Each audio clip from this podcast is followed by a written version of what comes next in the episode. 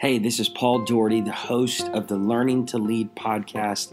And today you're going to hear an incredible interview with Pastor Chris Hodges. Now, let me just tell you who he is. If you don't know him, he has built a massive church in Birmingham, Alabama. Every weekend, 40,000 plus people go to church at one of their many campuses, and they've helped plant more than 700 churches. He is one of the key leaders of the ARC movement which is the Association of Related Churches, uh, thousands of churches that are partnered together in planting more and more churches around the world.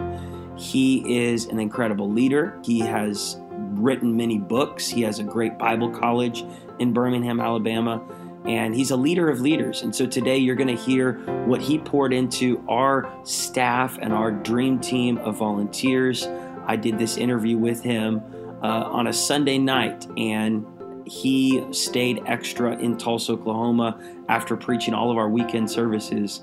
He stayed that night just to pour into our leaders. So I, I believe this is going to bless you. We've never shared this publicly. So I'm excited for you to hear this interview with Pastor Chris Hodges on leadership. Let's get right to it. We are going to jump right into a Q&A leadership session with Pastor Chris. Pastor Chris Hodges pastors the second largest church in America over 38,000 people every week come to Church of the Highlands in Birmingham. Um, and then one of the cool things, that's amazing, by the way, that's huge. That's bigger than Joel Osteen's church, by the way.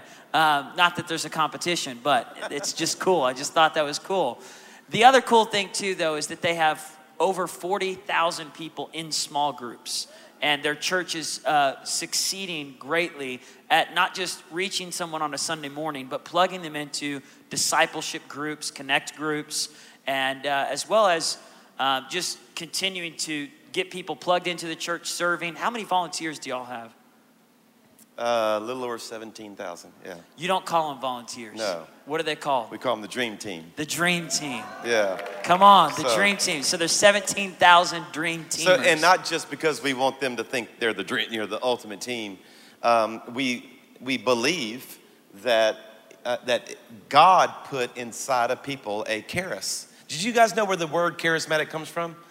The the, the root word charis means gifted, and it doesn't mean gifted like you know, like just like you have a special gift. It means a div- you have a divine enablement. That's literally the Greek word. So a charismatic is not somebody who really enjoys church. Okay, uh, but that is it's okay to enjoy church. But that's not a, a true charismatic is someone who has just discovered and is living out their their grace gift.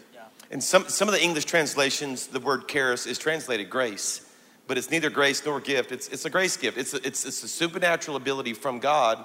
It's the thing, listen to it, it's the thing that you do, you have inside of you that God gave you, that when you do it, it makes a difference in other people's lives.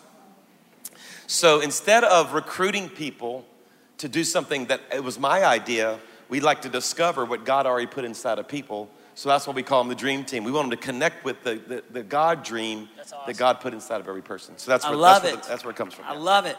Um, how many years have you been doing ministry now? So uh, this is my 33rd year of ministry. But tell them about just from the beginning. You weren't always senior pastor, so No. talk about those 33 years of ministry. No, uh, we planted our church 15 years ago. So before that, actually, I thought I was just going to be the. I say I don't say just. I was thrilled to be the the best number two guy in the, in the world. And in fact, I, I told God I don't ever want to be the senior pastor of a church. I'm happy to make um, uh, everything that my pastor does succeeds. So I was very thrilled in that role. For And what, what church were you in that role? Yes, so um, so started out. I got saved. I, I- I grew up Baptist. I've never missed a Sunday in church in my entire life. Like, like, like I have not missed a, a single Sunday in my whole life ever. Um, yeah, just because my dad wouldn't let me. We, we were, uh, yeah. Well, my dad played organ in the Baptist church, so you didn't miss. If you're throwing up, Dad, like get a bag. You can throw up at church. I mean, you didn't, you're just not missing. So, so I grew up in church. I literally was in church the, the Sunday in the nursery the Sunday after I was born. I mean, like literally, I've never missed a Sunday in church in my life. Anyway, and so, um, but when I and when I was seven, if you know the Baptist tradition, you know I kept noticing people going toward the front at the end. So I went up at the front when I was seven years old because I didn't want to go to hell. Come on, somebody, you know. So I so and in the Baptist tradition, he, the pastor will pray for you and, you and, you, sign a card, and then they vote you in. Praise God, I got voted in, and um, and then I got baptized that night. But I didn't meet God. Um, I really, my life didn't change. I didn't have a conversion experience. I wasn't born again. And so when I was 15, I showed up at Bethany at the youth group uh, there in Baton Rouge, and um, and that's uh, got radically changed. Anyway, that's not even the question you asked. No, I like so, it. All right, so it helps to hear your story. It so yeah, story. so I was a soft between my sophomore and junior year at LSU. I was an accounting major. Uh, the church hired me for a summer just to help out with the youth stuff, go to do all the camps, and then help pull off the mission trips. So just a summer job. And man, I got bit um, by the ministry bug really badly. And so I went back for my junior year and just was miserable. And then so talked to my pastor and my dad, and they both felt like it was God for me to transition. So I thought I was just going to go to a Bible college. And the church said, Well, come on, work full time while you're. So I started at 20 while I was a full time student, working full time in the ministry. So did that for three years. Um, and then the, the guy that I worked for was a guy named Ted Haggard, everybody. And he was my youth pastor at, at Bethany. He went planted a church in Colorado Springs. And uh, so Tammy and I went to Colorado Springs three years when that church was three years old, and helped build it from a storefront to you know thousands of people. Came back to Bethany in 1994 in the height of the cell church movement. Um, Bethany was kind of one of the churches leading the way with, with cell, cell groups. Her dad, Billy Hornsby, was leading that effort and uh, at Bethany. And so we just wanted to be back home. So in 1994, we came back home. So three years in Baton Rouge, seven years in Colorado, seven years back in Baton Rouge, then planted the church in Birmingham. Been there 15 years. So that's wow. that's the journey. Yeah. And when you were with Pastor Larry, you were his number two man from '94 to 2001. Yeah. So I would preach when he was out of the pulpit, and and I led. We had there were five district pastors. We had our whole city um, divided into geographical districts, and we did we called them cell groups, but they were, you know, small groups in those. So I, I had one fifth of Baton Rouge I was responsible for too. You know, one of the things that I think just stands out to me is every season prepares you for the next season. Uh, Hundred uh, percent. So while you were there, you were learning cell groups and no, getting exactly. A, getting a strategy for Highlands one day, having 40,000, 42,000 people in small groups, yep. um, and how that would work. Talk a little bit about like just the development season for where you are now, what kind of helped prepare you for this role during those years? Yeah, the best part about my home church is the intense, and it's like this church, by the way, the intense focus on the Great Commission. So I kept thinking, I have a business mind. So I actually actually went back um, when I was in Colorado. They offered to pay my my tuition if I would finish my business degree. So actually, while I was full time on staff in Colorado, I actually finished um, my business degree. Wow. So um, yeah, so, and honestly, I kind of see things through the lens of let's don't just have a vision, let's get, let's get it done. Like, we got to figure out a way to accomplish the vision. Business. So, I, yeah, the business side really helped me. So, I see everything through the lens of uh, you don't measure it whether you like it or not, you measure it if it works. Can I get a better amen? Somebody like, right? So the genius is not whether you like it. The genius is if it's working. So there were a few things, if I could be very honest, that just absolutely weren't working that I knew were a part of the Great Commission. Basically, the Great Commission is four things. Okay, so basic. You can say it, I could probably say it to you at least seven different ways. But it's, it has four components. That is, get lost people saved, pastor those, pastor those people who get saved, like help them, because they, they get saved, they don't get rid of all their issues, right, everybody? Like, because people got issues. You got issues. I got issues. All God's children got issues, right?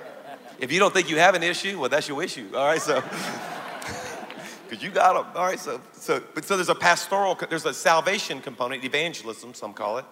There's a there's a pastoral component. There's a discipleship component. They're learning something, and that learning something, by the way, isn't learning anything. It's learning the thing that God put in. It's finding that charis. It's like when you go to school, you don't learn every topic. You learn the one that you're good at. But why do you go to school? To get out and get a job. See, one of the problems with the church is, is that we're in perpetual discipleship mode with no desire for it to have a job at the end. We think discipleship is just learning the Bible. No, it's not. Discipleship is finding the unique gift that God gave you, developing it, then graduate, go do something. Okay? Which is the fourth component. So get saved, get pastored, get trained or discipled, whatever word you like, and then go make a difference. Go do, be sent. There's a sending component. Yeah. That is the Great Commission. Yeah. Okay, so now check this out. I want you guys, you're the, you're the core leaders of this church. You need to hear this. Then we need to look at our church and say, are those four things happening? And if they're not, you change it until it is. Because this isn't a great suggestion, this is a great commission. Yeah. We're, we're kind of, God says, like, I'm not giving you a choice. I'm not asking you to pray about it. I'm asking you to do it. Yeah. And so there were a few components that we were just really good at. At Bethany, we were very good at that second component. We had almost the whole church there in, in, in cell groups. So we, we, were, we were pastoring people well, get, helping people through their issues, praying for people. We, that was going on. We had a pretty good training component. I think it was a fairly decent sending component, almost a non existent evangelistic component. I mean, it, there were seasons that had spurts, but by and large, there really were, we really weren't seeing a lot of, a, a lot of conversion growth. And honestly, I just got real, I, I, I don't know a better word to say than I just got, I, I was provoked by the Holy Spirit to like, go figure this out. That can, can we be spirit filled and see a lot of lost people get saved? And honestly, it got jealous of the, and I'm not trying to be ugly of the, by branding certain brands of Christianity, but I got jealous of the non spirit filled Christians. Because a bunch of them were like figuring out ways to get a lot of lost people saved, and, and we weren't. and it bothered me. And so we went to Birmingham asking the question can we build a church that does all four things? With a lot of lost, a lot of lost people getting saved, you're really pastoring those, those, those people that get saved. You have a successful discipleship component that helps people discover and develop their charis, their charis gift, and then deploying people, the dream team, into changing the world in the area that they love. That's really good. And so we measure ourselves on that constantly. That's what that business world really has really taught me yeah. Uh, to do. Yeah. I would love for you to just talk about what, what, def, what how would you define a leader in the church, in your world? Uh, what makes someone stand out and say, yeah, so, leader? So um, the leader, the word leader can scare a lot of people off. So we, we're really even, even careful whether we use it in all places. Not because the word's not true, it's because what people's perceptions of the word is. They think a leader is that they have extreme Bible knowledge, they're, they're, they have a, a choleric personality, they're kind of, it's not true at all. A leader is simply this, and that is they're an influencer. That's it. Yeah. You influence someone else. So the guy on the camera is a leader because he's using his gift to influence all of us so that people can see something on a screen. Like he's so he's an he, he's he's a leader. But you would you wouldn't say, well, he's the leader in the room right now. You wouldn't think of him that way. But a leader is an influencer. I would add in the Christian world, I would add one more component, and that is you're someone who is influencing for eternity's sake. So the people in the nursery are doing that. The people, so to us, the leader is anyone who has found that place to serve, yeah. and that serving makes a difference in other people's lives. That's what a leader is. You guys, yeah, yeah no, that's really good. And I think what would help too is just communicating to all of us in this room um, when you bring someone to Christ, a lost person gets saved that step of getting them from just being a church attender to being part of the dream team, yeah. which I would call anyone on your dream team a leader, just because that in my mind yeah. is someone who's serving and influencing others in the church. I'm saying that's a leader.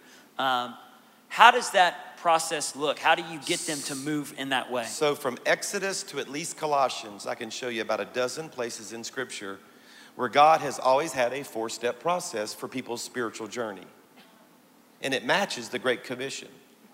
And that is, and, and by the way, I wrote a book. I wrote a book. I'm not trying to sell the book. I'm just, I wrote a book called Four Cups because this process is in the Passover Seder. So in a Passover Seder, um, they, they drink four cups of wine at the Passover Seder, and, and the Jewish people do. And as they do it, they're reading Exodus chapter 6, verses 6 and 7. And these are the four things, and it's four things, and so each phrase corresponds to one of those cups and it's the Great Commission. It's, it is this spiritual journey. And, and, and that is the first thing is that God wanted to get us out. In, in, in Exodus is get you out of the, the bondage of Egypt. We know as Christians, we know that's salvation. That God's first step for every person is Salvation. is salvation for you to, to experience God in a powerful way and get free from the bondage of your sins. The second, and by the way, the Jewish people call the first cup the cup of sanctification, which means to separate you, to get you out of Egypt, to separate you from sin. Okay. The second one, this will shock you. The second cup of wine that the Jewish people drink is called, drum roll, here we go, the cup of deliverance. Yeah, Jewish people got a little deliverance going on there, y'all. You know, the cup of, it's called, and they read this part of the verse, and I will free you from being slaves to them. Now, wait a minute. I thought we were already out of Egypt. Yeah, because you can be out of Egypt, and there's still some Egypt all up inside of you. Yeah. You can be a Christian and still be kicking your dog and cussing and right have some have some issues, right? And so there's a deliverance component. Never try to make a person a leader without settling their deliverance issues. Ne- never, never help. Ne- never, never take people on that spiritual journey and skip cup two of helping people settle yesterday once and for all. In fact, Pastor Paul, they can't even see tomorrow their leadership potential until you help them settle their yesterday. You have to walk people through the cup of deliverance. And for us, that's, that's what our small groups help us to do. Okay? And then, and then it says the third cup, the Jewish people call it the cup of redemption. And, and, and, the, and the cup of redemption, to redeem something means to put it back to its original intent. Now, remember what they were doing in Egypt? They were, they were making bricks in, in mud pits. Now, was that what God called them to do? No. So, what was it? I don't know. Let's go find it. See, that's that discipleship component that every person, the third step in their journey is get them saved, get them healed, delivered, then help them find what they were called to do, like help them find that charis. And then finally, the last cup, the fourth cup in the Jewish Seder is called the cup of praise. And that's because they've had four cups of wine. No, I'm just kidding. Everybody, hey, no, I'm just kidding. I'm just, that's, that's just, that's just a little Jewish joke there, okay? Sorry. But uh, yeah, by the time you get to that fourth one, you're hallelujah and all over the place. Anyway, so, so, and, and they actually call it the Hallel, where we get the word hallelujah. But you ready for this? Hallelujah to them is not music. Hallelujah to them is the condition of your soul. To live a Hallel life means you're living fulfilled because you're doing something that's making a difference. Yeah. So, that, so, so if you're going to develop a leader, Pastor Paul, you have to help them find God first. Then you got to get them healed. Don't skip that step. And then you need to take them on a process where they discover, discover their redemptive gift so that they can live a Hallel life of the cup of praise because they're, they're doing something with their life that's making a difference. That's good. That's really That's, good. that's, and that's covered. That's, that's the whole, the whole Bible. God has that plan. Wow, what a powerful interview with Pastor Chris. Thank you so much for listening today. Make sure to tune in for part two of this interview that we'll be uploading next week.